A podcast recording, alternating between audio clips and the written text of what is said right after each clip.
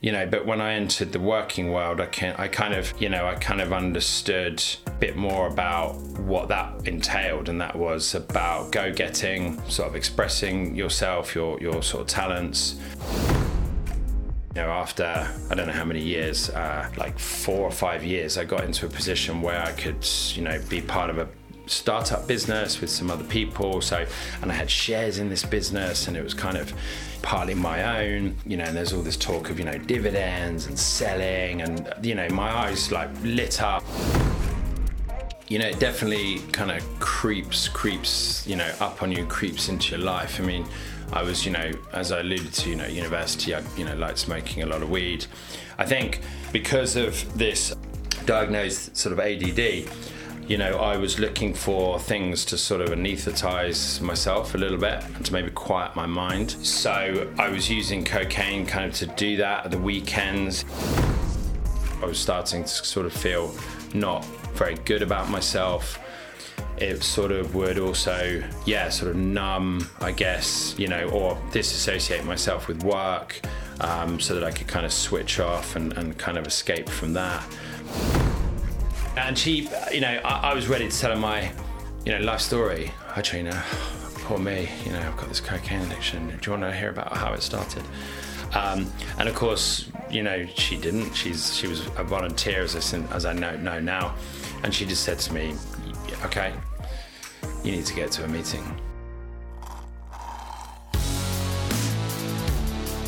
Hi, and welcome to the There's Another Way podcast with me, Adam Halverson. And me, Pete Dolby. And you've come to the place where each episode we'll be shining a light on authentic people who have chosen an alternative path to their new normal to find another way. Today we have a conversation with Bruce Robertson. This is an honest and reflective story about addiction, self reflection, and transition from self to others. We go into Bruce's journey that begins with the high stress and consumerism of corporate London, followed by a battle with addiction, 12 step, and the carving of a more selfless, balanced life. Let's go. I hope you enjoy. All right, Bruce. Welcome to the There's Another Way podcast. Thanks for coming. Hey, dudes. How's it going? Driving through the night to get here as well. Amazing. yeah, well, not quite through the night, but I left. What time did I leave? Probably about 11 p.m. after faffing. Had a nice, refreshing shandy before leaving, even though I said to myself I'd do a little dry run. But I'm just enjoying August for what it is. And um, yeah, I just I decided I got super paranoid suddenly last night about the traffic this morning. So and I just really like driving at the night. I find it quite peaceful and yeah. Yeah. So there's no traffic. And, and just just to be clear, um, Bruce's van is parked outside, which is a, an electric camper, uh, and it's got a single mattress in the back. Bed on Um, wheels, baby. Dwelling on wheels. It's the future. God, it's just it affords me so much fun and freedom. It's just so great. It's so epic. But yeah, it does have a tiny range. So the uh, yeah the uh, the journey is the destination. It's all about just like 70 mile charges and uh, enjoying. Just yeah just being present to that and just yeah not really getting anywhere fast. I listened to a podcast the other day, uh, and there's a guy that's just he lives out of a backpack and a small one at that, and he's got nothing else, no other possessions, and in time he's just shrunk it down, shrunk it down. That's all he needs. You know, he's, he's, he's free to move wherever he wants. He's living in Mexico City at the moment, uh, but you know, Is he one of these people who identifies as a minimalist or? It is, I think, isn't it? Is Yeah. he? It's like a deliberate conscious really thing. inspiring guy, and I Mm. listen, it's fantastic. But, Yeah, I'm trying to do that, but Yeah. I just love clothes and sneakers too much. Yeah. But I'll get there. Well, on, on that note, so I was thinking is a good place to begin It would be a brief background. You know, where was home, what was early years, and then then we'll dig into, you know, your journey from after that in London, career, you know, and, and we'll dig into it from there. Yeah, nice. Well, I think um, you know my opening sort of gambit, calling you both dudes, should um, give uh, anyone listening a bit of a clue that. Um, yeah, we haven't just met today. Um, so this this is you know um, where we're sat now. You know, the sort of High Wycombe area. This is where I was born. This is where I spent a lot of my uh, formative years outside London, and then um, yeah, we went to university in, in Sheffield together. So apologies if there's any inside jokes.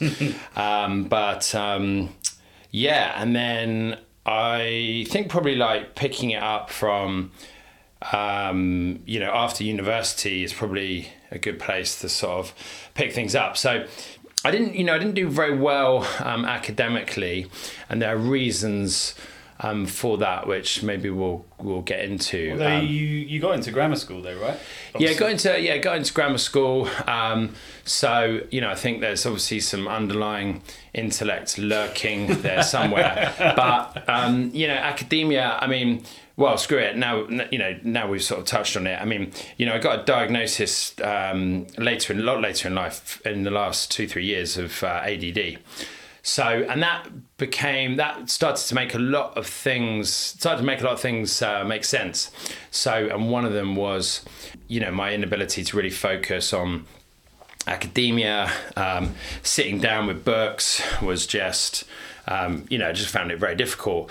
So, my grades as a result weren't too good. I was very easily distracted. One of those kids who had that smattered on every single school report. So, I got, I think back then it was like 12 UCAS points or something. So, I, I managed to scrape into, I think there was like two universities which were kind of like, yeah, we'll have you. One of them was Sheffield Hallam. So, went up to Sheffield. Um, and again, you know, I wasn't really too interested in academia at that point. I kind of didn't really know why I was there. You know, I've clearly struggled with academia education, and yet here I am having to do further further education.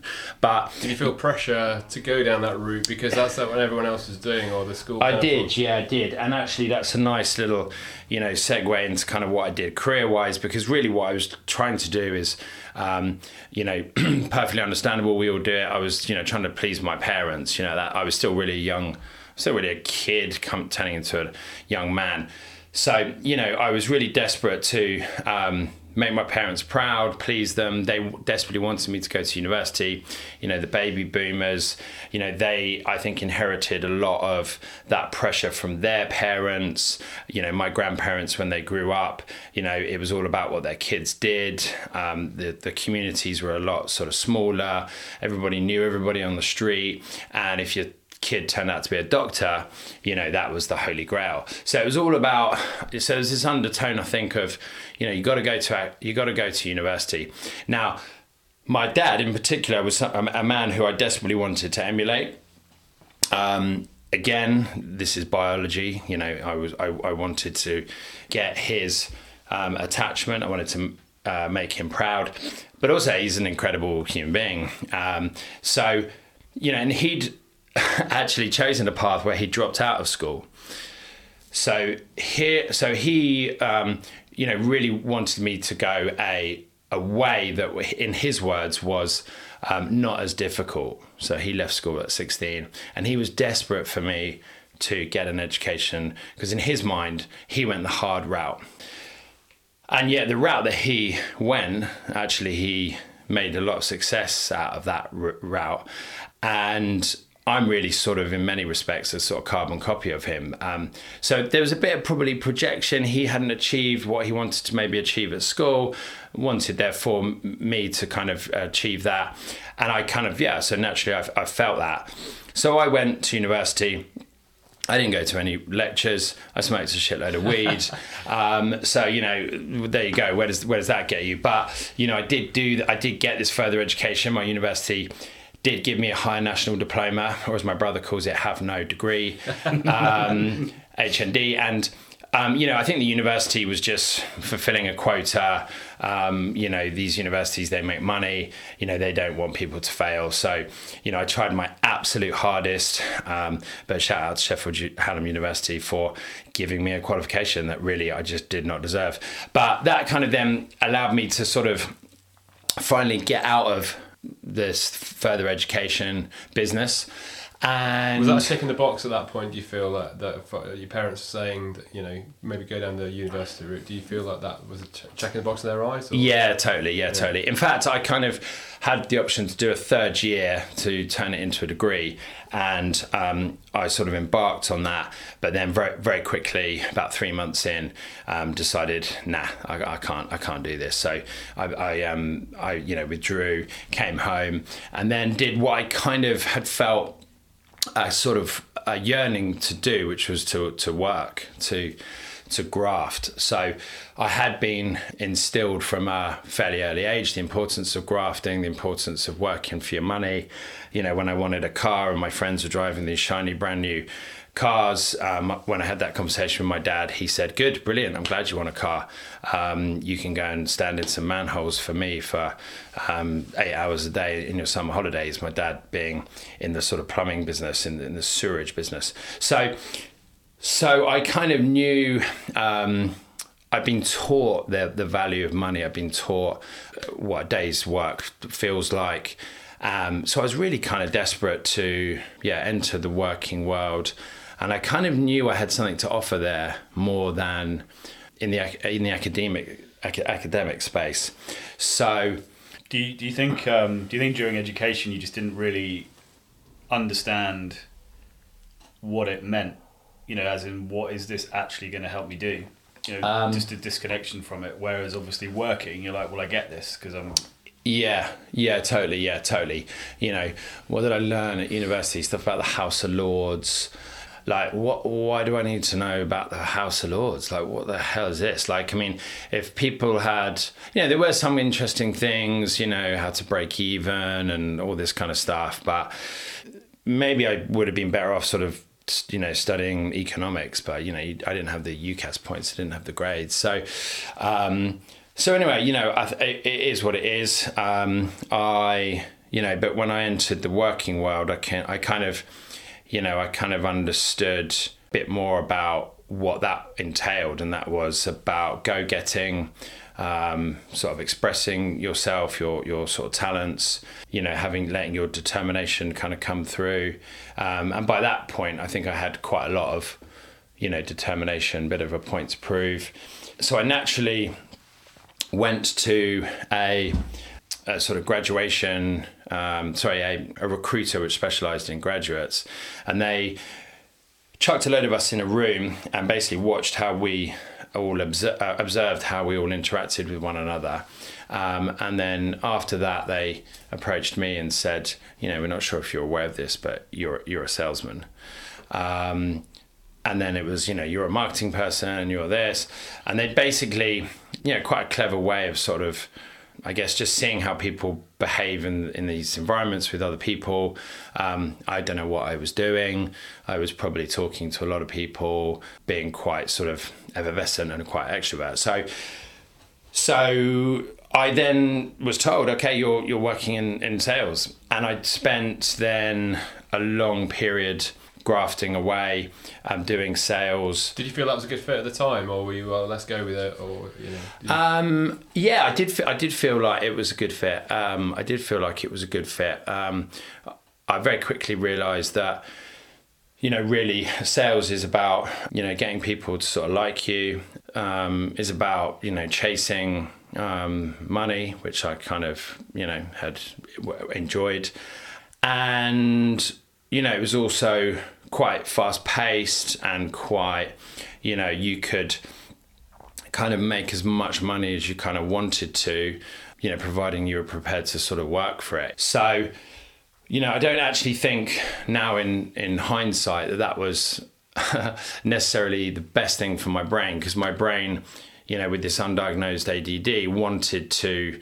Um, you know, wanted dopamine. It wanted to chase stuff. It wanted this, you know, dopamine being a reward chemical. So every time I closed the deal or get close to closing a deal, you know, it gave me this thing that sort of I needed and kind of craved. And so I really sort of fixated on it. Um, and, you know, once I got into an environment where, you know, which happened, um, you know, after I don't know how many years, uh, like four or five years, I got into a position where I could, you know, be part of a startup business with some other people. So, and I had shares in this business, and it was kind of partly my own. Um, you know, and there's all this talk of you know dividends and selling, and you know, my eyes like lit up, and it was you know this is what my dad had done. He'd grown grown a plumbing business. He'd sold it. Wow, like I'm on my way. This is what this is what I've always wanted. But um, you know, it it really then became all consuming. I could um, we were selling to people all over the world, Latin America, Good. the what, East. what what were you selling? Um, yeah, we were selling um, conference like conference sponsorship. So we were um, an organizer of um, events for bankers to come together to network, um, uh, and we basically hired the hotel. We got the people there through writing a program of speakers and panels and invited people, and then you know use that as kind of the bait, if you like, to then get big banks to part with you know, um, you know, sums of money which were you know not insignificant um, to sponsor these these conferences. So we had clients in Dubai, we had clients in Latin America. So it kind of meant that you know these were the days of the BlackBerry. What an awful invention that was! Um, but you know these were in the days where uh, yeah you could everything was done over email and you know ostensibly you could work from three in the morning to 10 at night which i kind of you know did a lot of the time um, because you know these were opportunities to make money and that's what i was focused on. Having no idea about stress and my health and mental health and all these kind of things. Um, so yeah so that was the path that i kind of chose and that was you know the reasons why I was on that path until some of those reasons started to become a little bit shaky. Um, and a big turning point was in 2017. So I'd been with this business for eight years, growing it, hoping that we would sell it. we hadn't sold it. Um, you know, we had a plan three, five years, we'll sell it. Reality with these things, that doesn't happen. And so I'm still doing this thing. And then in 2017, um, my you know appetite for cocaine at the weekends became uh, so much that I did one of the you know bravest things that I've ever had to do, which was call up a, a helpline for Cocaine Anonymous. Um, and you know surrender to this thing and say i've got this you know i've got this issue i can't stop taking cocaine at the weekends and i need help so i entered into meetings um, i worked a 12 step program i make it sound really straightforward it kind of wasn't but- Well, and, and just to just to take a step back on that, I mean, because obviously it you you know it was it's not slow progress with these things, is it? It's it's kind of all of a sudden you don't just have a coke habit, you hmm. know. So what what would you say? You know, like for example, during those seven years with that business, you know, where where was it that you felt the drugs started to ramp hmm. up, where it sort of brought you to that point where you're like, hold on a second, I've got I've got to sort of check this. Yeah. Um, I mean, you know, it definitely kind of creeps, creeps, you know, up on you, creeps into your life. I mean, I was, you know, as I alluded to, you know, at university, I, you know, liked smoking a lot of weed. I think because of this diagnosed sort of ADD, you know, I was looking for things to sort of anesthetize myself a little bit um, and to maybe quiet my mind. So I was using cocaine kind of to do that at the weekends. If you imagine, you know, if you're, um, you know, working, you know, pretty hard and sort of long hours and constantly fixated with this BlackBerry and emails and, you know, the, that sort of, you know, that can be a buzz, but it can also, you know, take quite a lot out of you if you don't, you know, give bandwidth to other things. Just, you know, sitting quietly. Um, You mentioned the dopamine nature. hit, getting the sale. Sorry, a Yeah. sale over the line. Do you think it was kind of filling the void for, for that feeling when you're getting the sales in? Um, yeah, I think probably. Yeah, I think probably. I think that I just wanted more of those highs. I think it wasn't so much a chasing of that high. I think it was. Um, I want more. Yeah, I want more highs. I want. I want more out of life. I want to create these, you know, buzz moments. But I also think you know, I was I was a you know what I would describe as a weekend warrior. So, um, although you know on the odd occasion if I had enough beers, then I'd have a Tuesday or Wednesday session, which were the worst. But the week, you know, I think at the weekend I really wanted to kind of disassociate with work. I wanted to switch off, but I found it extremely, extremely difficult. You know, when you're when you're consumed by it so much. So I knew one of the ways that I could do that was just oblivion. So right, let's get to oblivion um, where you know I'm not thinking about that stuff, and with enough. Um, you know, mind-altering substances. You know, you can you can do that. Um, but yeah, just to go back, I guess to your question, Adam. Yeah, I think, you know, I think probably there were you know there are a few elements. I think the job I think I started to find the job less satisfying, less fulfilling. Um, I think also I had at the time I had a relationship which was sort of starting to become um, a little bit difficult, or um, you know, and that was my part as much as anyone's. Um, so I think these elements really, you know, conspired to sort of create this kind of like perfect, perfect storm where, you know, it just ramped up. And, you know, I was earning really good money, so I had the means. So And, and do you think um, do you think a lot of it was pressure based? You know, was it was it a way of kind of escaping or sort of you know numbing anything or because also you know there's one side to drugs which is just partying, right? Which Mm. I would say a good amount of people have had an experiment on a Saturday night in a club, for Mm. example. But it, it's kind of when it then tips over to it being that regular, you know, frequent. That's just what we do type Mm. thing. Yeah, like for, I've spoken to you. Like I like a beer. Again, I have to keep it in check because it can very easily get too much. And I I've sort of tried to reflect, and I think a lot of it is through historic work stress. You know, you get into habits. So do you think any like can you see any patterns that emerged? Um, yeah, I mean, I think that the uh, I think the main pattern was introduce alcohol into my system. Um, you know, alcohol is a sedative. You know, it's a it's a depressant. Um, yeah, it's also an uninhibitor, but you know, actually, I never really enjoyed being like drunk, drunk. So.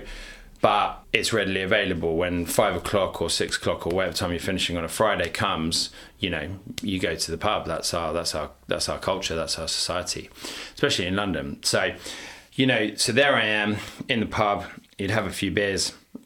I start to feel that sort of like, oh, I'm sort of slurring my words. I'm not quite as articulate or on point as I want to be.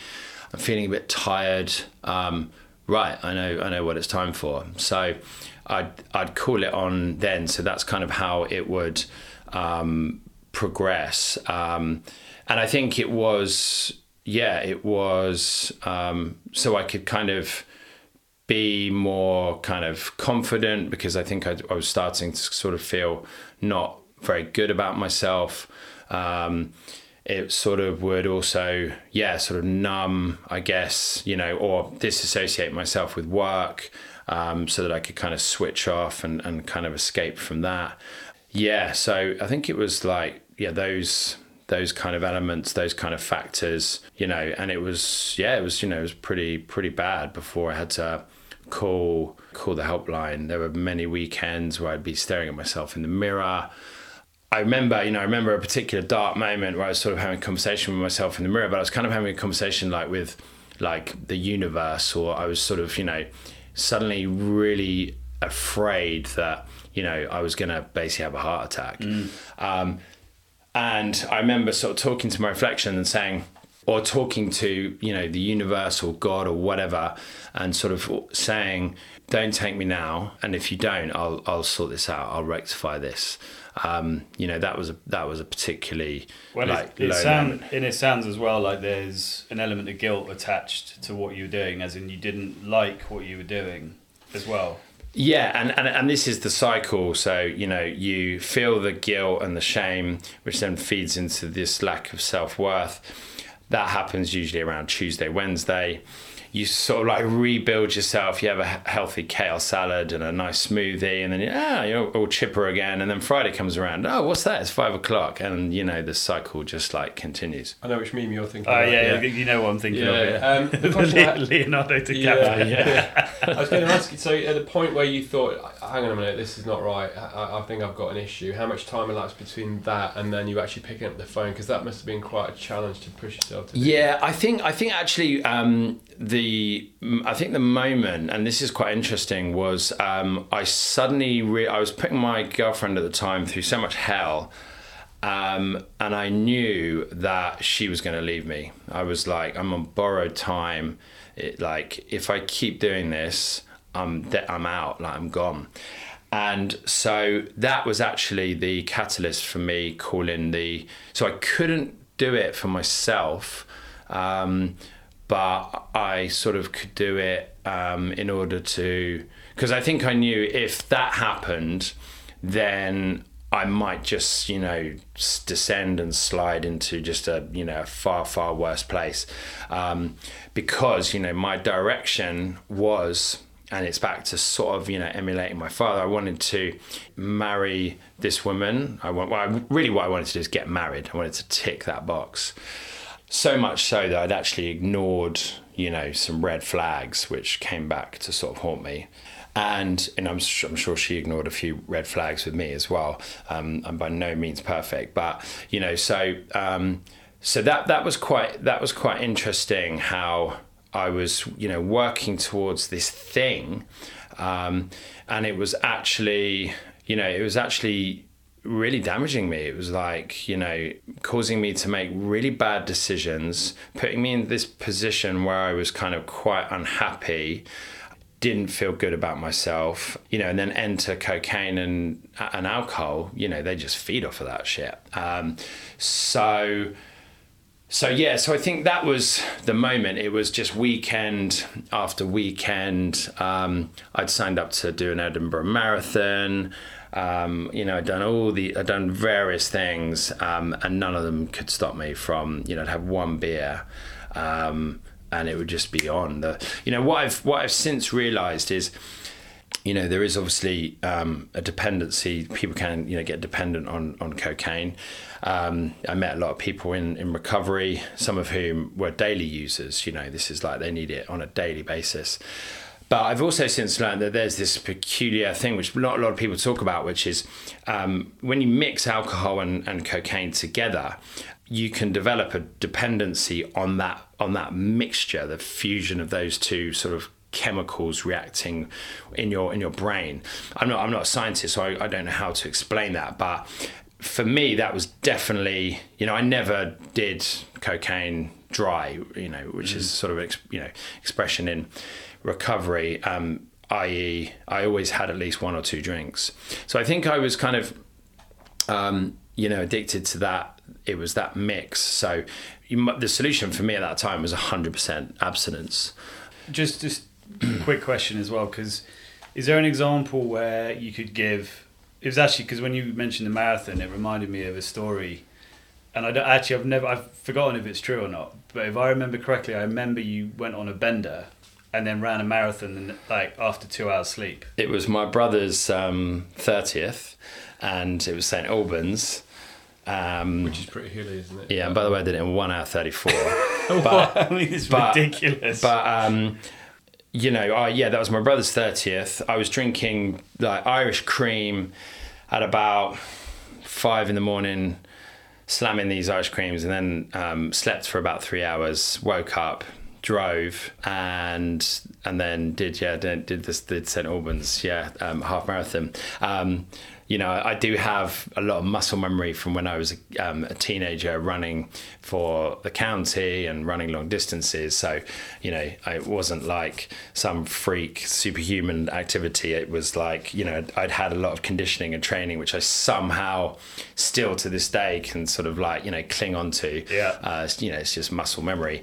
But, um, Oh, but yeah, yeah, yeah. You know, I was I was a highly functioning. Well, and I, and I guess my, my sort of point is that's almost like a bit a bit of a good example of where habits sort of creep in too much where you know actually you've got a big event but you've normalized it so much you're like ah, screw it i'm just going to go i can do both Yeah, yeah, and and actually that um, that's a curious thing as well. Where you know, if I had something important the next day, the idea of going out the night before was so naughty that you know, again, you know, I think a lot of this comes down to brain chemistry. The idea of like going and doing this fucking thing anyway and sort of getting away with it, you know, that would release a sort of reward chemical in it, in itself and would be really exciting to me. So there was lots of things that I did, you know, some relationships, really important relationships that I very nearly really, you know, ruined, you know, and I'm talking about, you know, the people that brought me into this world,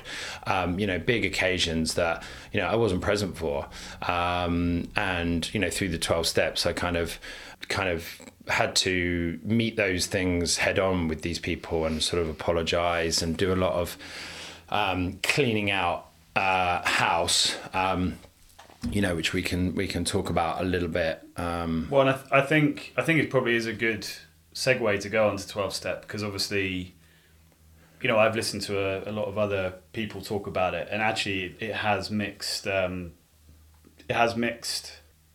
I don't know feedback or perception because obviously Yeah. there's quite a lot of spirituality in it. But actually, what I hear is don't mention the S word. yeah, well, and that, that's not me judging it for that reason, but as in I'm saying, Yeah. there's a lot of there's um. Well, I suppose what I'm interested in is so you made the phone call. How did you then get what? What then took you to sort of twelve step and Yeah. and AA? So I made the phone call. The phone call lasted about two minutes. I remember the lady, the name of the lady that I spoke to, Trina. You know, and she, you know, I, I was ready to tell her my, you know, life story. Hi, Trina. Poor me. You know, I've got this cocaine addiction. Do you want to hear about how it started? Um, and of course, you know, she didn't. She's she was a volunteer, as I as I know know now, and she just said to me, "Okay, you need to get to a meeting.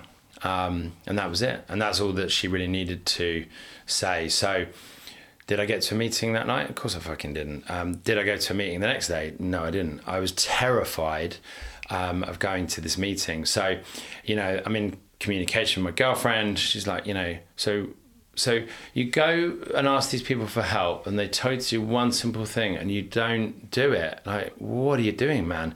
And I was kind of like, yeah, what what am I doing? So, with this relationship kind of on the line, um, I then went to a meeting. It was like the last meeting that I could have gone to that day. I was putting it off, putting it off. It was at like nine thirty or something in Archway. Don't know if you spent any any time in Archway, but you know it's um it's pretty colourful. And anyway, um, so I went to went to this meeting, um, and you know, met met some people who were really kind to me, um, kind of took me in, and then I heard, you know, their stories, and I'd heard about how mangled they were and and where they were now. But they just had this, you know, there's this thing that they talk about in um, Twelve Steps, which is it's about uh, attraction, not promotion. It's why it's kind of underground.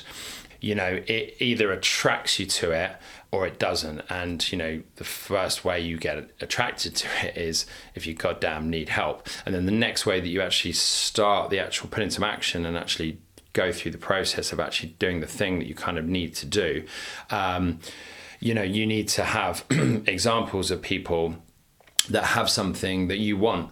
And namely, it's, you know, uh, sobriety, but also having a sense of just well being, self confidence, chill, you know, not not giving a fuck, whatever. It, lots of these things really sort of resonated with me.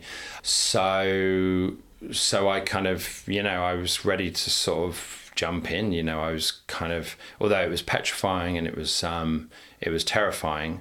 Um, you know, I did I did make that step. Um, you know, I got a sponsor, um, and I went through th- went through the twelve steps.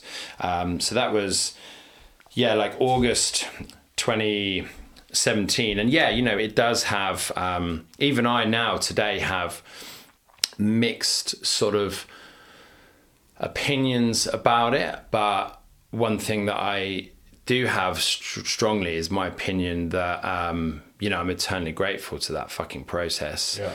Um, and you know anybody who struggles and is you know has a dependency without that there, you know, it's quite hopeless. You know, I, I don't see rehabs necessarily um, working that well. That's my experience in terms of my lived experience, in terms of people that I've encountered who've gone through that process.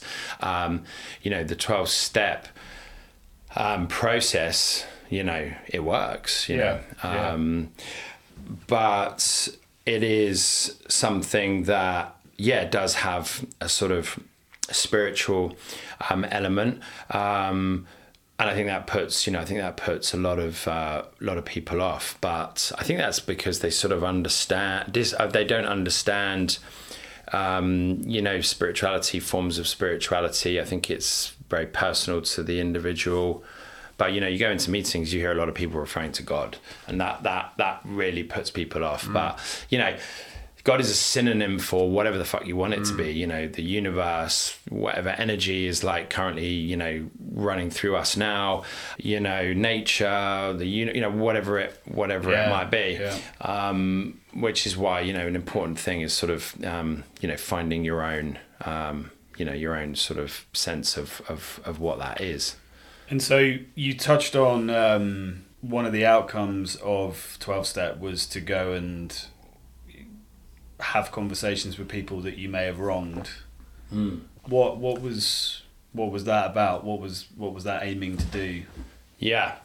So um, yeah, so I think you know one of the you know one of the sort of themes that I mentioned I wanted to kind of like bring in was this kind of sense of balance. So you know I think I've sort of talked a bit about you know how the scales were kind of really you know shifting in in in in, in certain directions in terms of how I uh, was as a as a human being, as a sort of you know receptacle of you know thoughts, um, feelings. What I didn't realize is that um, you know through your life, if there are things that happen, if you wrong people, um, you know it's the classic thing of you know, we've all been there where you wake up the next day and you've had a few drinks, and you have that moment where you're like, what did I say? And like, who did I say it to? Did I did I offend that person by saying that? So, you know, but if you sort of blow that up a little bit in terms of, you know, if you do certain things that um, have wronged people, um, and you've never sort of um, met that head on, you've never really sort of resolved that. You, without you knowing, you sort of carry that, you know, around um, with you. So the idea of that is to really go through that um, and to, you know, relieve you of a lot of that stuff so that uh, as they talk about, you can, you know, walk around you know, wherever, and you never have to be sort of like looking over your, your shoulder. You know, who am I going to come across? Are they going to be cross with me? Am I going to be cross with them? Um, so it's kind of, yeah, it's kind of just getting rid of some of this like, you know, baggage um, that, you know, you you might be, you know, carrying around with you and, and, and might be the thing that the, the drugs and the alcohol are, are kind of feeding off. So it's really a, a cathartic um, process. Um, it's quite a horrendous, you know, it's quite a nerve wracking process. Yeah, I guess it's forcing you to take head on issues. You know, I can understand why why they would encourage you to do it. Yeah, yeah, and you know, it's also um, quite a humbling experience. You get kind of, you know, it's kind of coached by people who've gone through it before. Um, you have this wonderful thing called the Big Book about you know alcoholics, which of Alcoholics Anonymous, which um, whatever, if, even if you have a drug addiction, you know that's the book that everybody um, refers back to, and it it's written out in there, you know how to conduct yourself. Um, you know, and one of the things that you have to do is just listen to that person. You know, I did this. How did that make you feel? And let them, you know, tell you hear it like really hear it. Let them vent if if um if that's what they need to do. You know that's cathartic for the person. It's also cathartic for you. It's also very humbling. And you might you might just find at the end of that process it's not guaranteed but you might just find at the end of that process that the two of you then are able to see each other in the eyes and almost get to a place of sort of peace acceptance maybe even love, um, or some softness, some kind of something resembling a little bit more kindness rather than, you know, hatred and, and resentment. You know, resentment is the is the word that um, they you know they use. So clearing clearing these resentments.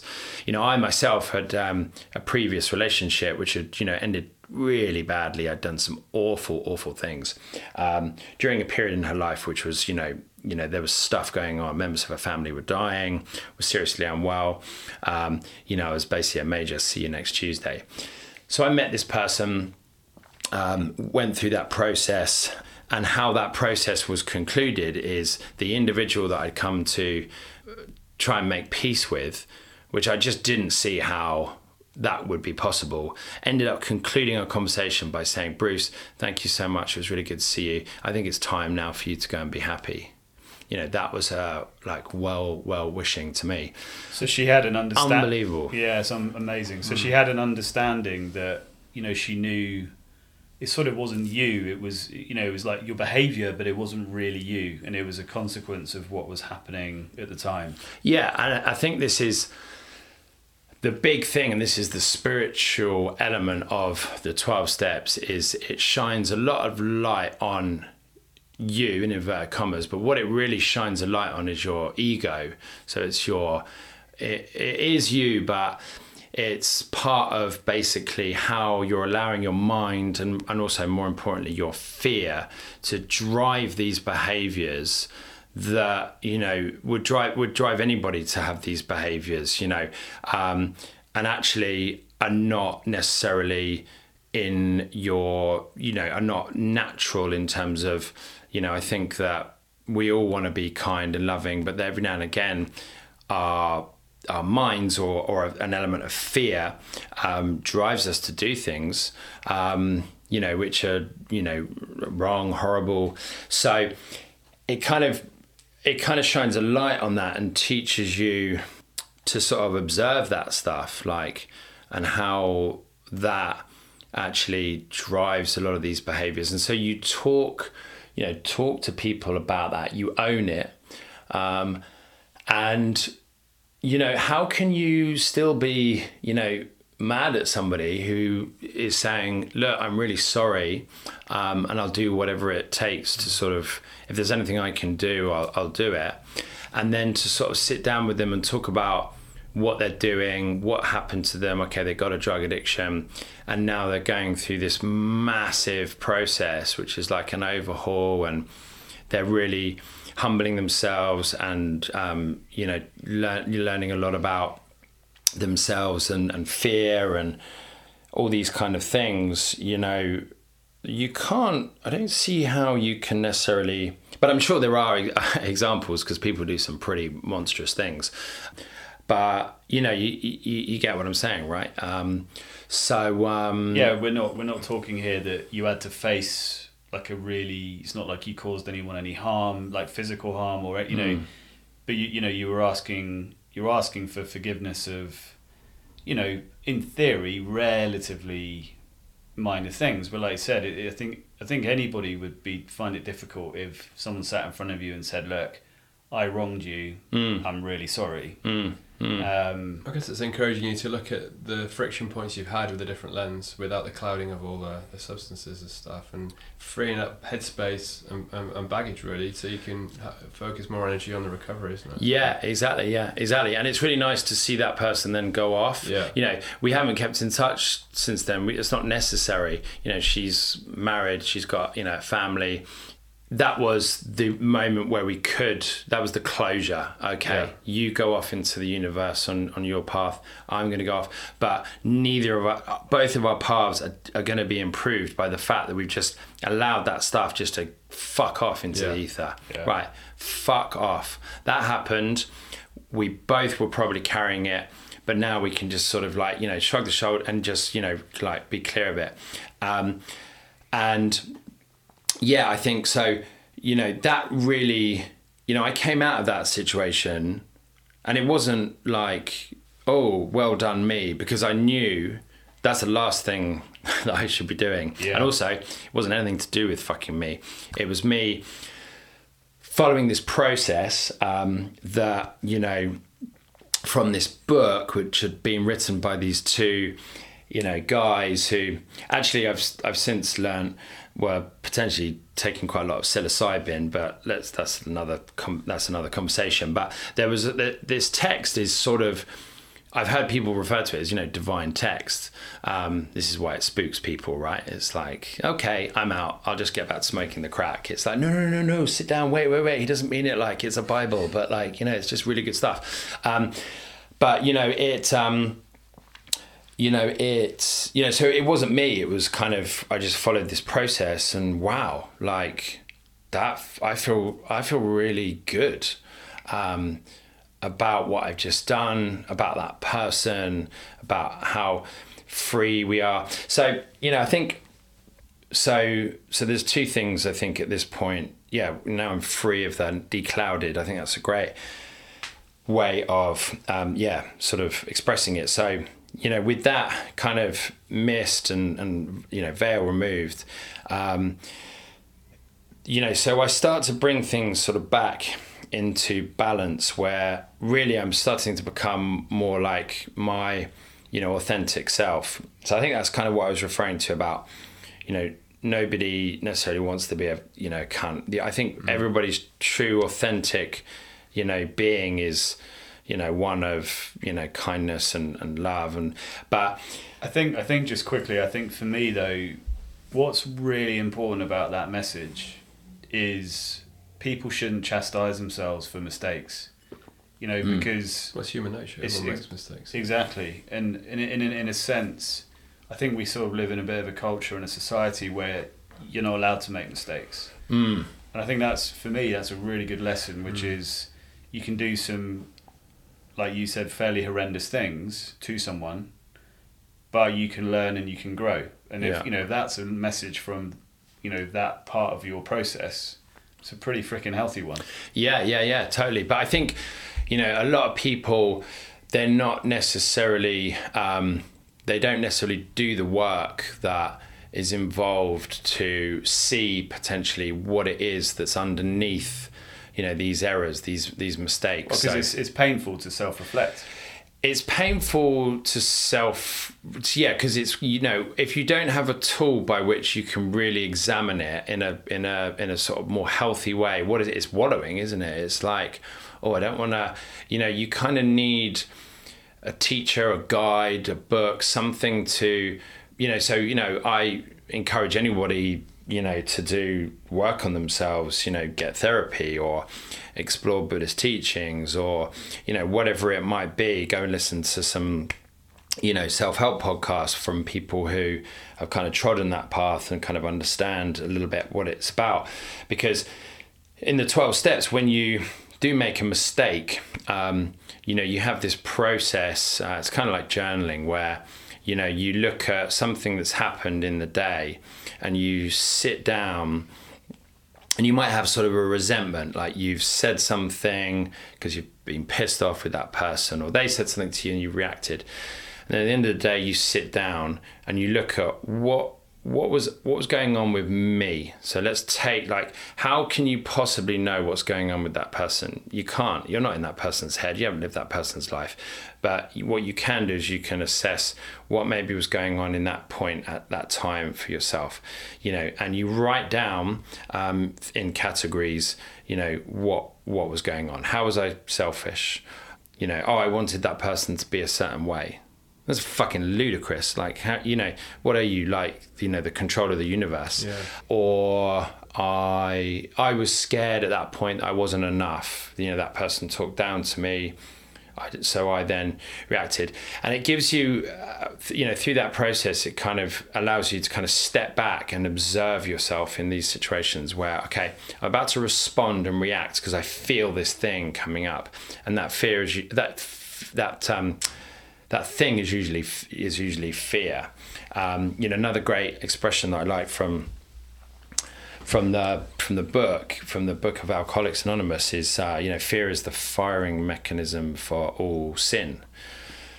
So you know you think about that. Let's take envy. Um, you know I don't believe I'm scared I'm not enough. I'm scared that guy over there is more handsome who's mowing my wife's lawn. Like I'm now envious of that you know that that guy you know, greed you know again you know i'm, I'm i don't have enough money. I've i'm, I'm i've I, my status isn't enough you know whatever it might be. So you can see how but so you know through through doing a process like that and becoming that, that's you know that's what self-awareness is. That's what true um, self-awareness is. And I, I you know i do it all the time. I catch myself. It sometimes takes a little time for that behavior to sort of come out and then you kind of go whoa um, and then you you know reflect on it. And it allows you to have much more of an honest conversation with yourself but also others. Hey i was an asshole and i think the reason why i was an asshole is because i was fucking terrified. Mm. like i was terrified of um, not being enough, or um, I wanted you to be really pleased with me, or I wanted this thing, you know, wh- whatever it might be, this outcome.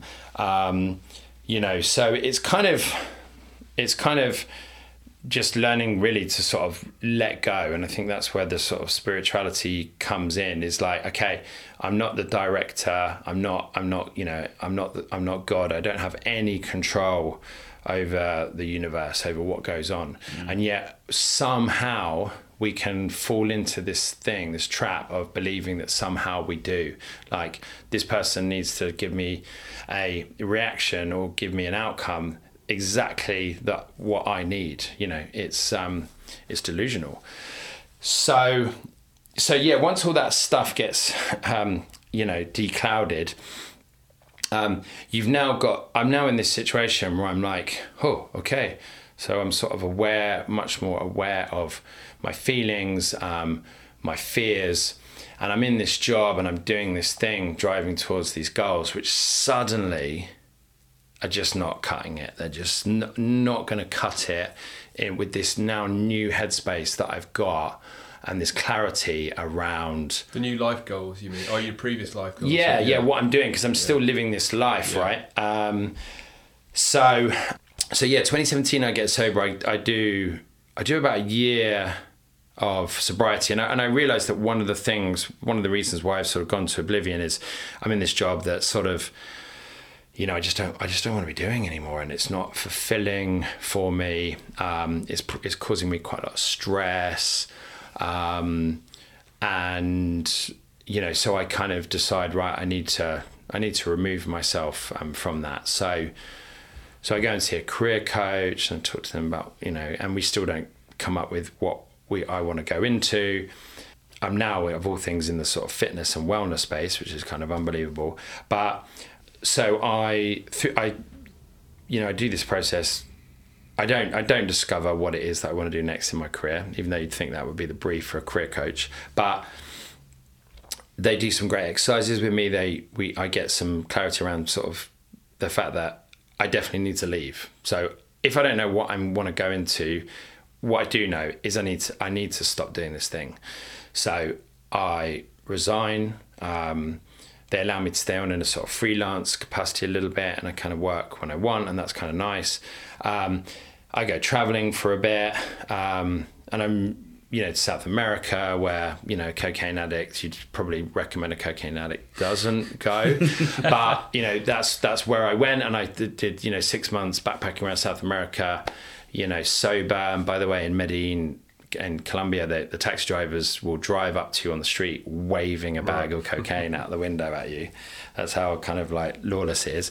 Um, but I did it and I was working, um, you know, this sort of program. I was meditating um, in these like amazing hills. Makes me sound a bit like a monk. I definitely wasn't. And, you know, I was, I was doing that and I, my life was kind of, you know, coming really back into, balance you know i suddenly was like doing these things like just being out in nature and I was like, why is this so goddamn fucking enjoyable? Mm. There's no plates of lines in front of me. There's not even there's no fridge within uh, two miles, let alone in the room next door with beers in. Like, how can I just be enjoying this so much? And I think, you know, it was because I suddenly realized I'm really going back to you know the roots of what it is to be you know human um, and you know i'm just not sure that we're supposed to necessarily be in buildings and cramped on top of each other and, and all this kind of thing i just think it kind of le- it can lead to you know stress and i think i think you know for me stress was a big um, component was a big factor in terms of you know so the resentments, carrying stuff around, a job that I didn't like, doing cocaine all the time, you know, relationship that was turning toxic. All these things are, you know, Yeah. stressful. Um, so I sort of took one by one of those things away um, and just really went back, yeah, stripped back to sort of, you know, basics really and found there were things that I could include into my life that suddenly it was like this, you know, this is kind of the way, this is the way, this is the way I want to want to live my life. It sounds like you're making different decisions than you would have done before you went through that process. Uh, even though you had availability of stuff from the taxi drivers and things like that. Am I right in thinking you mentioned earlier on as part of the twelve step process you had to identify someone that you looked up to that had something that you, you wanted or sobriety whatever that was. Am I right in thinking that as part of that process you start to make decisions based on how they might make them rather than yourself so that then becomes habitual or is that not part of the process? Um, I think um, the only I would I would look up to people who had a sponsor, so I, I saw sort of guidance from him. But you know, the good thing about um, the program is it goes back to you know what does it say in the book, which you know does paint this picture of it sort of being a bit of a cult and like you know this is what sort of you know organized religion is right what does the text say Right. you know but the the the text really was there were just tools in it it was really like that's the way i saw it and i think that's the way a lot of people who did this stuff saw it this is a toolkit so go back to the toolkit um, which was nice because so it was never like you know, my sponsor's name was Jack. Obviously, I won't reveal his surname. Um, you know, and shout out Jack, motherfucker. You know, saved my fucking life uh, potentially. But um, he, you know, if I went to him, he never said, "Oh, I've done it this way, and my opinion is you should do it this way." And you shouldn't listen to Gary because Gary will tell you to do it that way, but he's a fucking crackhead, so don't listen to that. You know, he was like, "Hmm, okay. Have you thought about doing some writing about that?"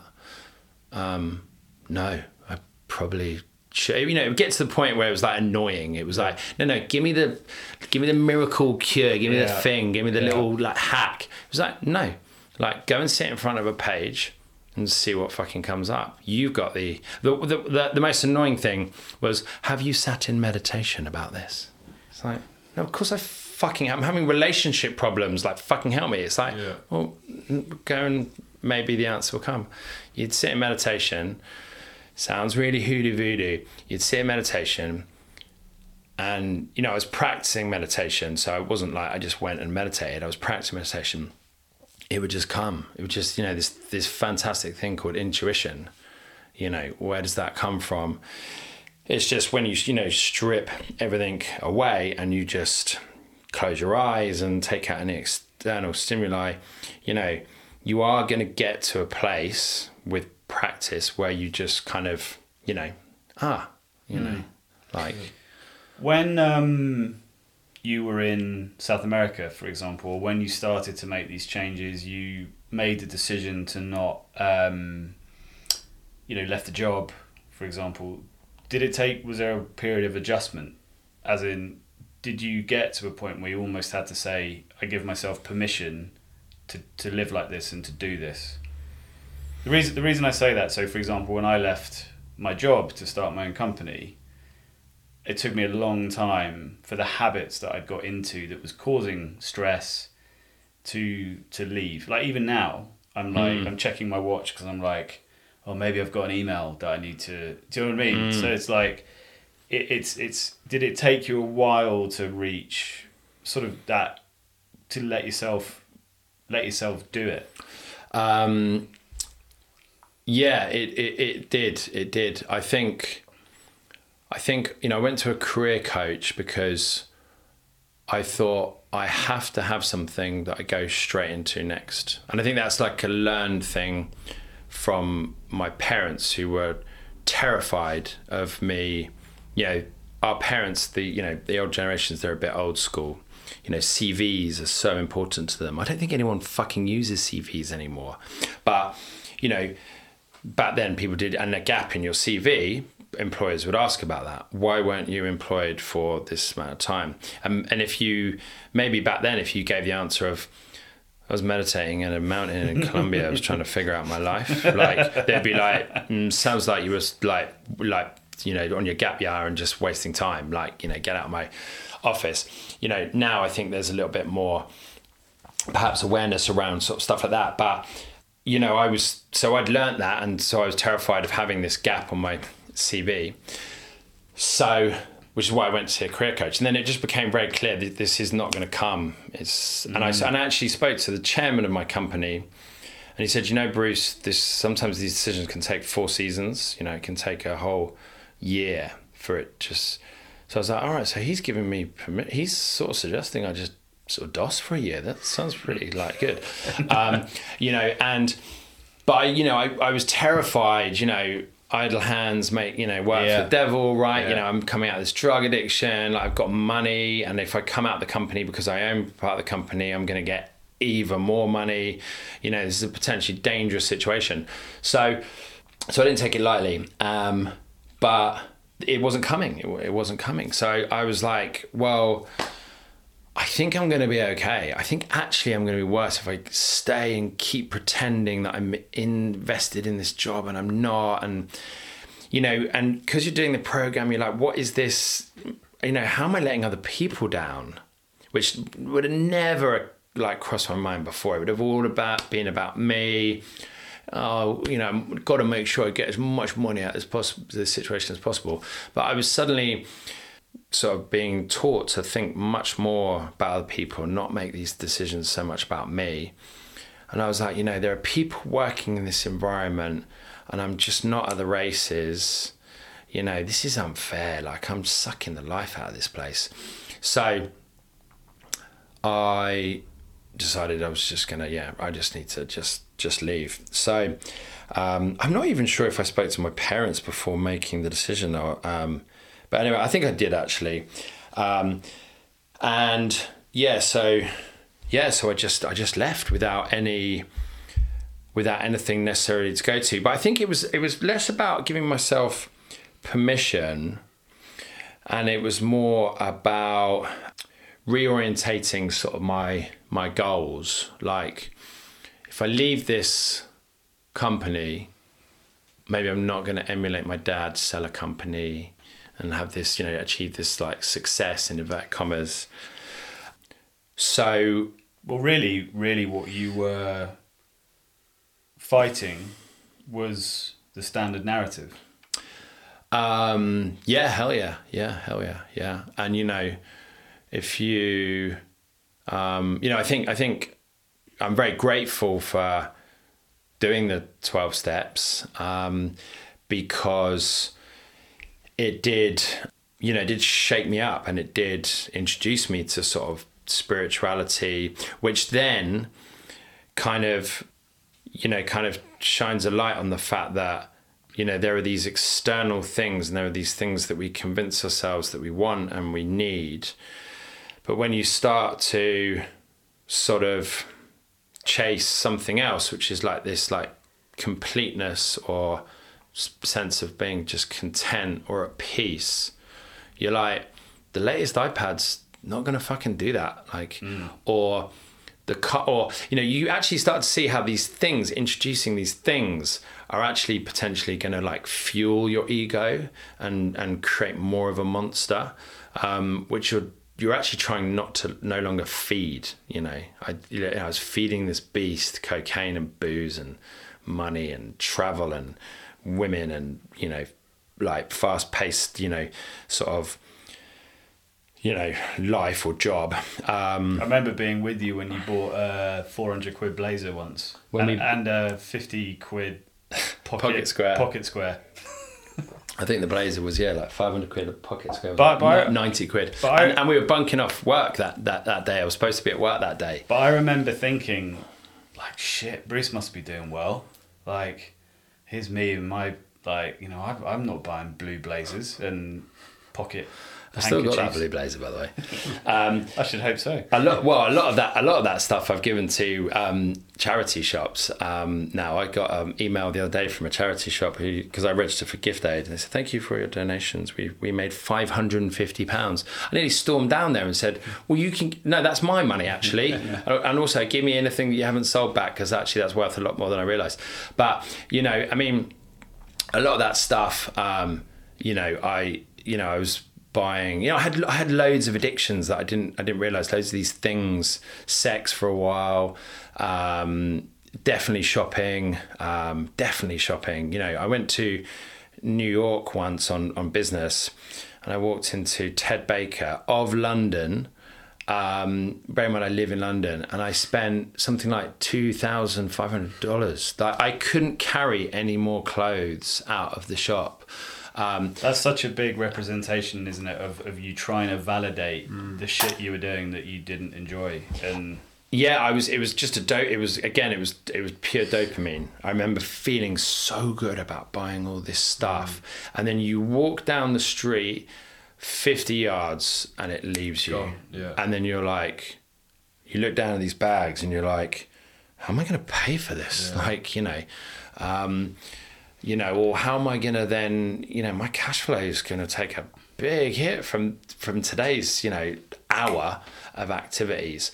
and and so so you you, you finish twelve step you you go into the belly of the beast uh, in South America uh, somehow don't get into cocaine but what um what did what activities or what sort of things did you start to do you know on this kind of theme of balance and authenticity?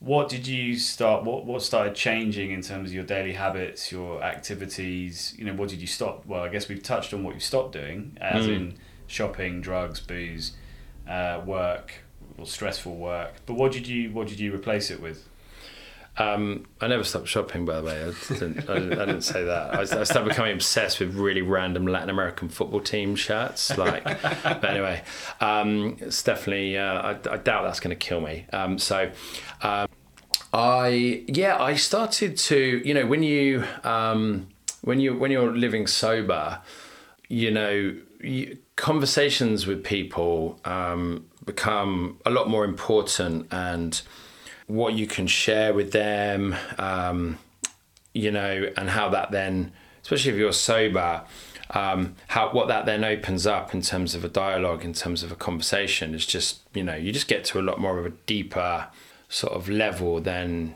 you would do with you know booze, right? We've sort of all you know been there where we've had those vacuous conversations over some shots at the bar. Is that what we're talking about here? But you know when you obviously just sort of you know, spending time in cafes or having lunch or going on these sort of like tours and or hiking. Like I spent a lot of time talking to, you know, guides on these like hikes um, and meeting people in in Latin America, and I, and I got a lot from that because um, in Latin America, you know, they don't.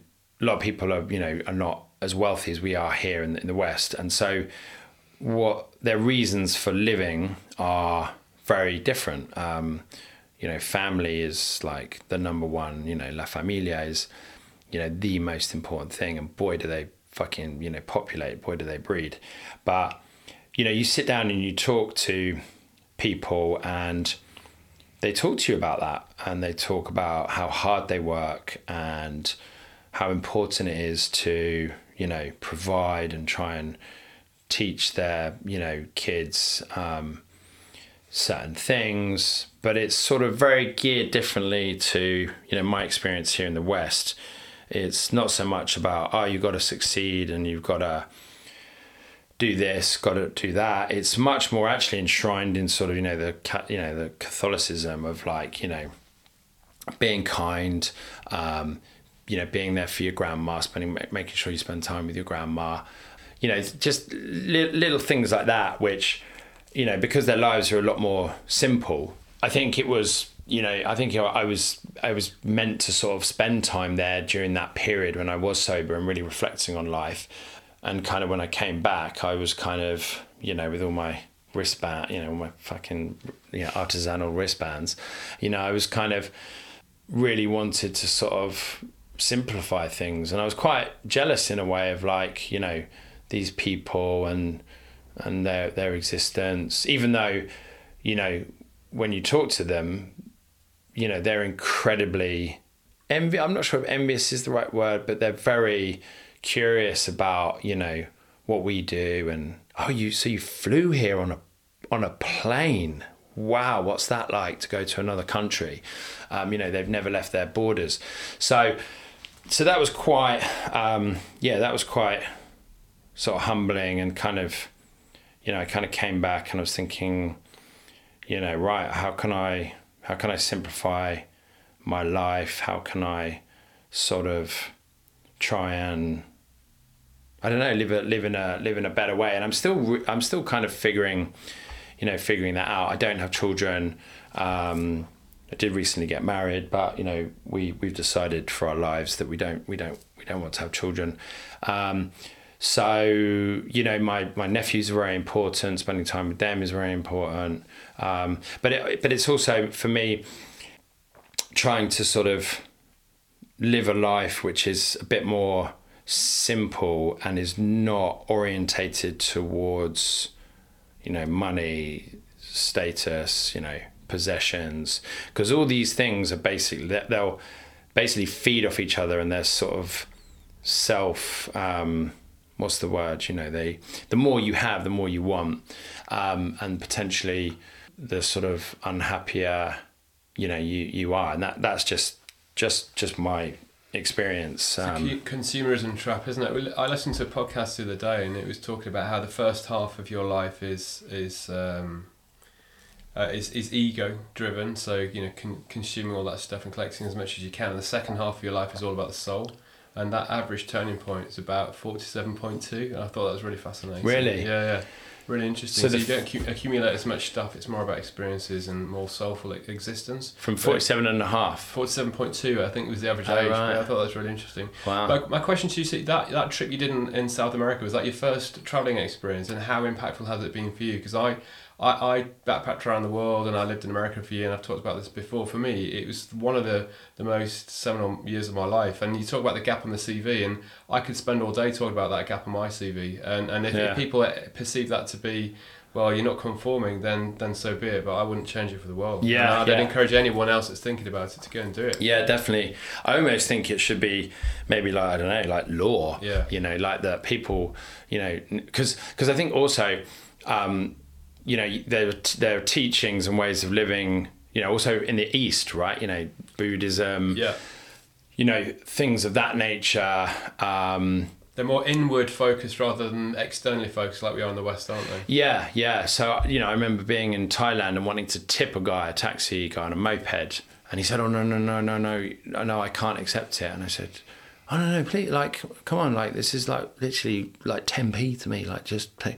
and he was like no no because if you monetize my kindness then it becomes like a transact it's like yeah. i've done that for money and that's not what so you're actually then taking away that and it was like holy shit like these guys have really got kindness like figured out um, so you know it's just i think stuff like that i mean you know for young people to kind of see and learn from. But I kind of feel like young people are kind of getting that yeah. right now. I think they're sort of figuring figuring stuff out a little bit um, and waking up to to things like that. And it probably is because you know they have access, you know, and, and can travel and. Um, but yeah, I, I totally think that that you know I think yeah it should be yeah, almost part of the education process. Like I agree, going, and I, I, think there'd be fewer trolls in the world if people were booted out of the country at 18 to either go and do something for the military or do go help people or go and travel and spend a year away and come back and just yeah. understanding other cultures. And I think when you get back, you appreciate your own country more and you know yeah yeah yeah definitely cultures. Yeah, uh, like you yeah. say, in Latin America they revere the elderly, they're more sense of family. I stayed with a family in Mexico City and they've never met B before, but because I was a friend of the family, come in, you can come in, we're having dinner. And Mm. it's like, this is just amazing. Yeah, We're yeah. very closed, aren't we, I think? And, Yeah, very trusting and very open and like yeah, yeah. and even the football matches, so you go to the football here, it's very generally, typically more male dominated. Over there, it's a lot more families, it's Yeah. very family orientated. And, it's, and, and and everybody in the country's you know i've seen uh, i spent time in peru and people walking their dogs and the dog's got like a peru shirt on you know and their babies into it and their kids into it and their daughters and their aunts and their grandmas. You know it's like you know because i think that sense of like you know pride and things. And, and i think it comes from their you know ancient sort of like cultures their civilizations about you know community. It's sort of tribal in a way. Um and I, I think maybe we've sort of lost sight a little bit of that. Um, and Well, I think there's there's a real arrogance in a way, or overconfidence of the way that we're living is completely correct, Mm, and you know I don't know if enough people are really questioning, or at least understanding and experiencing these Mm. these other forms of sort of culture and community. You know, because I do think whether we'd like to believe it or not, a lot of people are keeping up with the Joneses. They're part of the rat race. They're part of a story which they haven't really questioned. And unless you go and actually adapt and climatize to a different way of life, you know, how are you going to actually understand that? Like you said, there is obviously with social media and the amount of content out there now, you know, people get exposed to it. But you know, I, I haven't stayed with a family in South America. I'd love to because it would be amazing to completely remove, you know, who cares what you're earning? Who cares what you're wearing? Who cares what you're good at, bad at, whatever? mm, Being in an environment where it's like, well, you're just you. mm. You know, I don't think enough of us get to do that. Yeah. what impact that has on happiness because just because you're accumulating all the all, all the stuff it doesn't guarantee any happiness at all but if you're sitting with a family chatting about their culture and understanding their values and eat, breaking bread with them Yeah, yeah, yeah. I think if you lived with a family, Adam, we'd, we'd, in Latin America, we'd never see you again. You'd, I'd start calling you Adam Halvan- Halvanez. Um, but um, yeah, I, I mean, Well, I think I think for me as well, what what actually I meant as well in terms of what changed in your daily habits. You know, e.g., you're not you're not doing these activities. You've you've touched on meditation. You've touched on yoga. Um, you know, how did you start to find those things, and what did you start to get like surfing? I think as well. You know, how did you, what how did you find these things, and what what sort of what did you what did they start to do for you? Yeah, so um, yeah, so I I I found these things through yeah having you know when you when you quit your job and you have you know a lot of time to sort of do stuff um, you know you have you have time to do stuff you have time to go walking um, you have time to take up um, new hobbies or what have you um, I mean, the reason why I took up surfing was to impress the girl that I'm now married to, so that that worked. Well, that worked. Yeah. yeah, but um, but um, yeah, but I you know I kind of wanted to um, you know I moved down to live by the sea. Um, when was that? Like two three years ago, um, and just found living on a like near the beach and kicking my shoes off and socks off and just being able to go and walk on the sand um, you know, feet in the water. You know, everybody knows that feeling. Everybody knows that sensation. Everyone knows that it's nice. Um, I think just for the record as well, it's probably useful to know that where we're sat is the furthest point from any coast in Britain. So to a lot of people, being by the sea might be everyday thing, but for us, it's not. Yeah, yeah, yeah. And you know, I'm I'm I'm extremely lucky because unfortunately, you know, there's a price for living, you know, by by the sea. So you know, I, I count myself very lucky. But um, yeah, I guess I just wanted. I, I guess I wanted to, um, yeah, pick up kind of like new ways of spending my time that could, yeah, that would allow me to find. Um, you know peace really i think i've sort of moved a lot away from this concept this idea of like happiness um, because i think it's a bit of a sort of dangerous thing to sort of chase um, i think the real beauty is in just feeling content and just feeling at peace and being present. yeah yeah and yeah which which comes with being you know present you know because if you're if your mind is you know um, you know going at a million miles an hour, i.e., you're not present. Um, how peaceful is that? You know, it's not really. Um, I guess to sort of move along in a way is obviously at the same time with the way that we live in the West, we've got to pay the bills. So what are you? Where's your focus now? What are you? You know, so you I guess you've gone through this journey. How are you now sort of manifesting that into um, conforming some way, but with with that balance that you talk about? Oh yeah, yeah, of course, yeah, exactly. I mean, you know, um, although I whinge and moan about, yeah, they're they're sort of like, you know, this is, uh, you know, I still, you know, I still have a vehicle, and I, you know, I, I still like clothes. I tend to buy now like B Corp certified yoga wear from California, which is not cheap. Like you know, this stuff is not cheap. Um, so you know, yeah, I've got you know, I've I've, I've still got various vices and things. Um, you know that I'm sort of you know hold try and hold in, in balance. Um, but um, yeah, so now so what? So during the career coaching thing, you know, they asked me to look back to when I was a kid. You know, what were you good at when you were a kid, and ask your parents. And so I did that. You know, and as I mentioned, you know, I was a runner, and I was, you know, doing doing lots of um, sports, and but particularly running.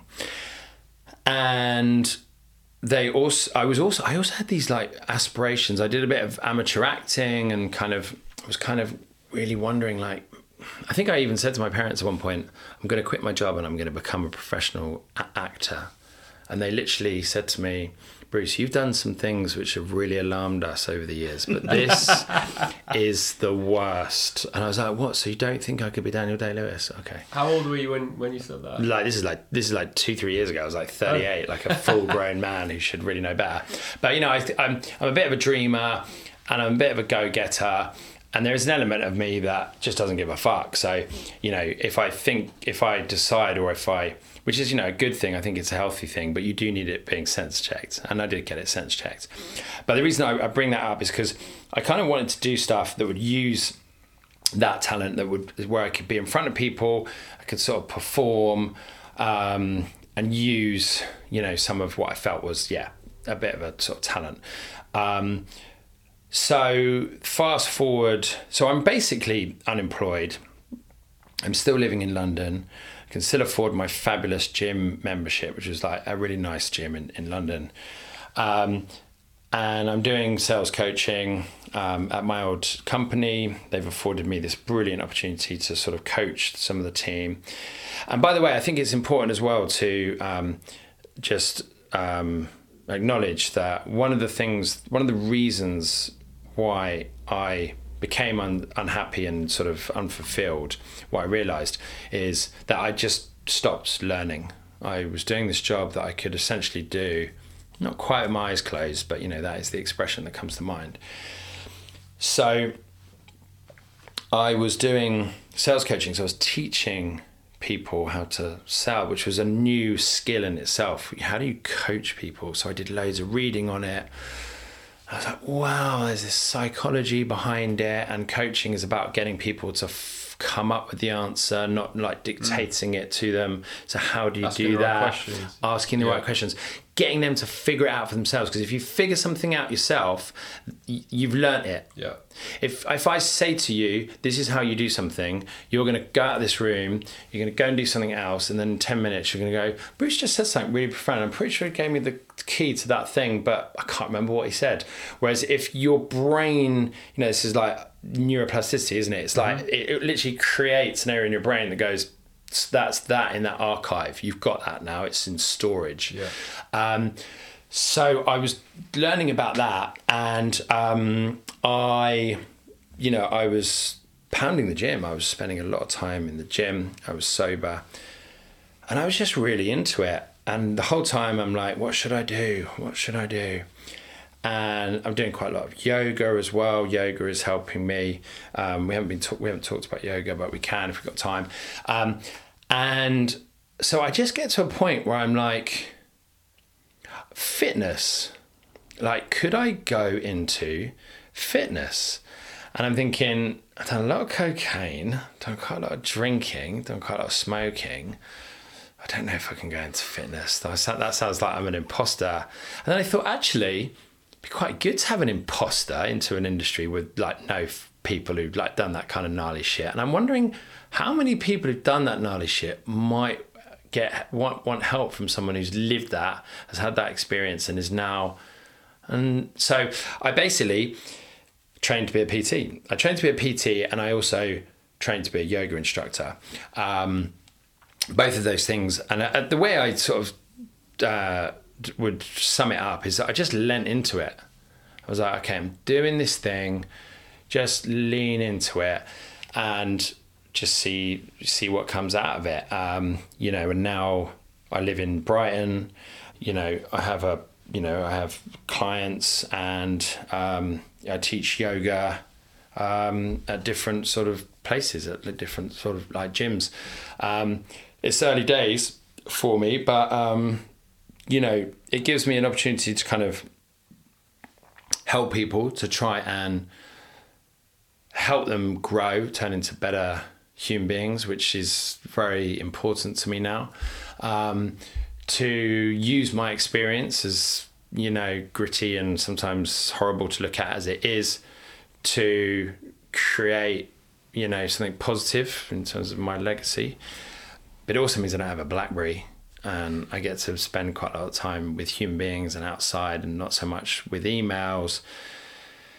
I get to build little communities, whether they're classes or just you know at a gym in terms of you know the memberships, um, and that has so that sort of feeds into you know all these things that I've sort of my little journey has basically taught me is is kind of important is and is the way is the is the way for me and is um, you know something that I feel is a lot more yeah a lot more a lot more balanced but it's you know it's ter- it's terrifying, of course. Um, I, I have massive imposter syndrome, and I'm still still you know getting to grips with this balance thing. You know, I still like to go out and you know I, I, drink now, and that that that's another sort of you know conversation. But essentially, in 2020 during COVID, um, you know, I guess you could call it a relapse, but I kind of didn't go off on you know the same crazy Bruce the Monster didn't re-emerge,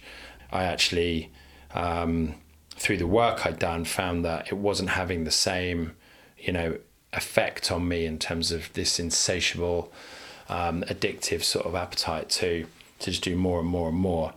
Yeah, so yeah, life's life's life's pretty pretty pretty sweet. Yeah, That's yeah, a, a, a huge journey, isn't it? You know, from beginning all the way through, and the way you, where you are now is fantastic to see. And yeah. it's interesting that you you're more outwardly focused now. It's from you, you sales training, training other people, and the coaching piece to helping people. It's it's a lot more outwardly focused, isn't it, than than it maybe had been previously. Yeah, yeah, yeah, definitely, definitely. Um, and I but I think I have to really watch that. I've been watching that like recently, where I can. I've sort of observed that I'm like, you know, I've got to look the perfect way. I've got to amass this amount of money and my company's got to have this status. And then I'm like, whoa, like, mm. Bruce, hang on a minute. What the fuck are you doing? Yeah. Like, this is like the shit that we're trying to move away from. So, you know, I kind of. I've got a you know therapist who I see weekly, and he's quite good to sort of soundboard stuff with. And I think one of the things I want to do going forward is sort of talk to him about, or make a plan with him and with other people about how I can make sure this, what I'm doing is achieving, is true to the, the things that I, the tenants that I kind of set out that I wanted that were important to me. So, you know, not being consumed by it. Um, so having time to go and do other things that I want to do. Um, not being fixated with um, this image that we're all familiar with of you know the perfect ripped bod you know that's not why I do what I do I do what I do to try and maintain some balance mm. so I can go and eat a five guys fucking burger mm. so I can you know drink a few beers you know on the uh, when the night kind of warrants it um, and have a yeah have a have a sort of balance. But you know, it's hard. It's hard to sort of one to literally juggle that, but also just to keep it in your mind what what what you're doing. Um, Do you still keep in touch with Jack at all? I don't. I don't actually. Um, he's probably really busy helping like other suffering, like yeah, um, people who are in my position in in 2017. But I should reach out to him. I've had some contact with his sponsor, who was kind of like a sort of elder within. Uh, Within our group, um, I've had some contact with him, which has been nice. I think he's got like young kids now, so Yeah. yeah, he's probably just uh, like up to his elbows in shit, whatever you guys do as You'll have to send him a copy of the podcast so he can have a listen. It'd be interesting for him to hear the journey you've been on and how pivotal it was in, in your journey. Yeah, yeah, that would be kind of nice actually. Yeah, yeah, um, yeah. Hopefully, I haven't said anything yeah bad about the program, but no, I mean, I've just been, yeah, I've just been. No, I don't think I don't think I have. I don't think I have. I think no, I I'm- don't think so at all. No, no. Um, there's quite a lot that we haven't talked about that I want to, but in the I wanted to talk about your ayahuasca journey. But I think for the we had quite a lot of feedback from our first podcast that it was too long. Um, Right. So maybe I don't know. We should listen to that. But I think I think for me, what what is amazing as well is what you haven't talked about actually is any goals, and I mean that in a good way, as in, yeah, I you know, in the sort of commercial corporate world, we're all it's all goal orientated, right? And I, I do believe there is a place for goals, but I think what I'm sensing from what you're saying is there isn't really like there's not like an end goal. Do you know what I mean? It feels to me it's like even though you know with the PT and you know with, with coaching people, it's like well that's just a journey. It's Mm, not. It's not mm. like I want that X Y Z goal. Mm, mm. Is that fair? Yeah, and if you think about it, I think that's why like balance is kind of like really important. If you think about balance, it's like, you know, scales on a fulcrum, right? They can go one way or the other. There's two ways that they can go. Kind of feeds in nicely to the title of the podcast, right?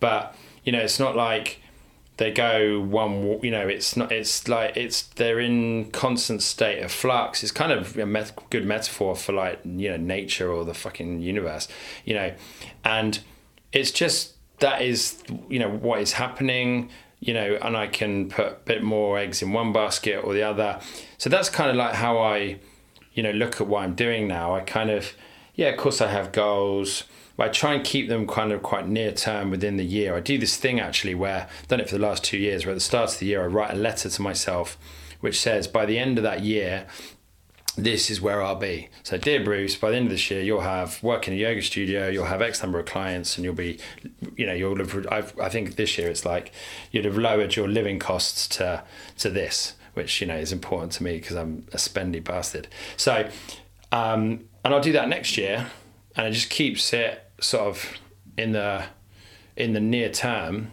And yeah, it's a it's a cliche, isn't it? But you know, it's the process. You just trust trust the process. I just try and show up, do the things that I know that I need to do, and and that's it. And everything else should you know uh, fall fall into line. And I don't I, also I don't know where this is going to take me in five years. I've just started it, so how Yeah, could I yeah. possibly know?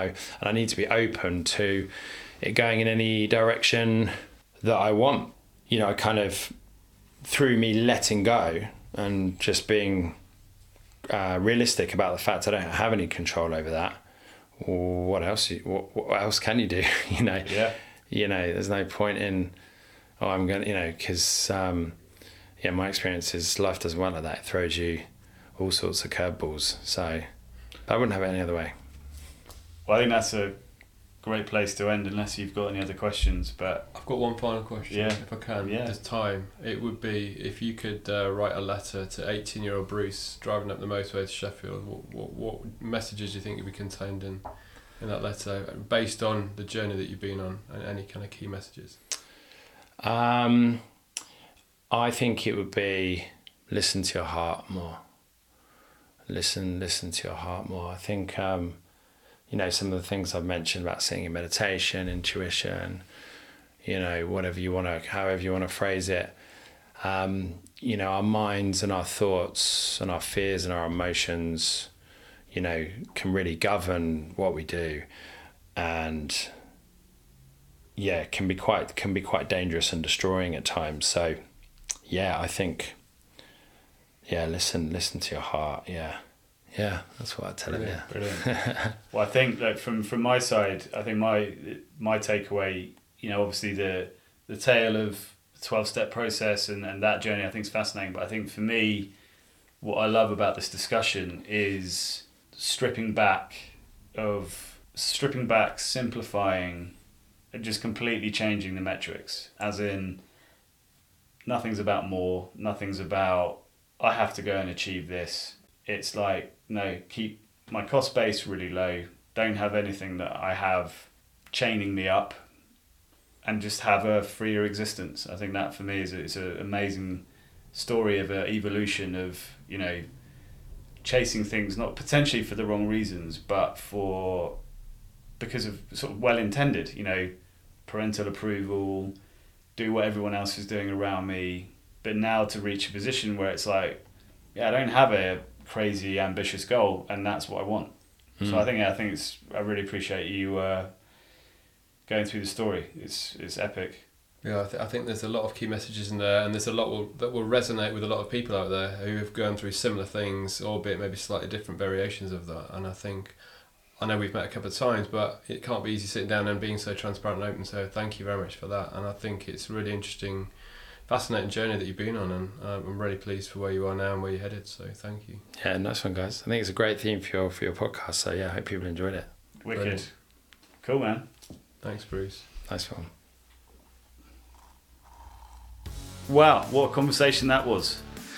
Such a brutally honest account of a very difficult situation that I think would affect many people in the country who have been through similar, similar, similar paths, similar stories that maybe aren't able to articulate it in the same way or want to articulate it in the same way. It was a fascinating listen for me. Absolutely, and obviously from knowing Bruce fairly well, you know, I'm really proud that he's able to be so vulnerable and so open about a difficult phase, but how he sort of transitioned into actually making it into something really positive. And for me, you know, it just I think we said it during the conversation. It's so nice that he's not trying to necessarily attach a load of goals and you know load of stuff he has to do. He's just living an honest life, and I think we can all learn a lot from that. Completely. And I've met Bruce a couple of times very fleetingly in the past. So for him to be able to sit there in front of me and and, and divulge all of that personal information can't have been easy. So I really appreciate that he was able to do that. And I think two of the key messages that I took from that conversation were one, that kind of transition from internal self and, and ego to where he is now. He just wants to help other people and um, do his best for other people, which is which is fantastic. And the other thing for me was the key message he would give his 18 year old self, which is follow your heart. I mean, we can all take something from that, right? Absolutely, absolutely. Fantastic. Well, that's it for another podcast. Um, we have got some really exciting ones coming up uh, that's a little bit more focused on business from the world of music. So yeah, watch this space and look forward to some more conversations. And you know, in the meantime, there's another way. See you soon, guys. And thanks to Sam Hammond for our intro and outro music. Gummy by Neverlander.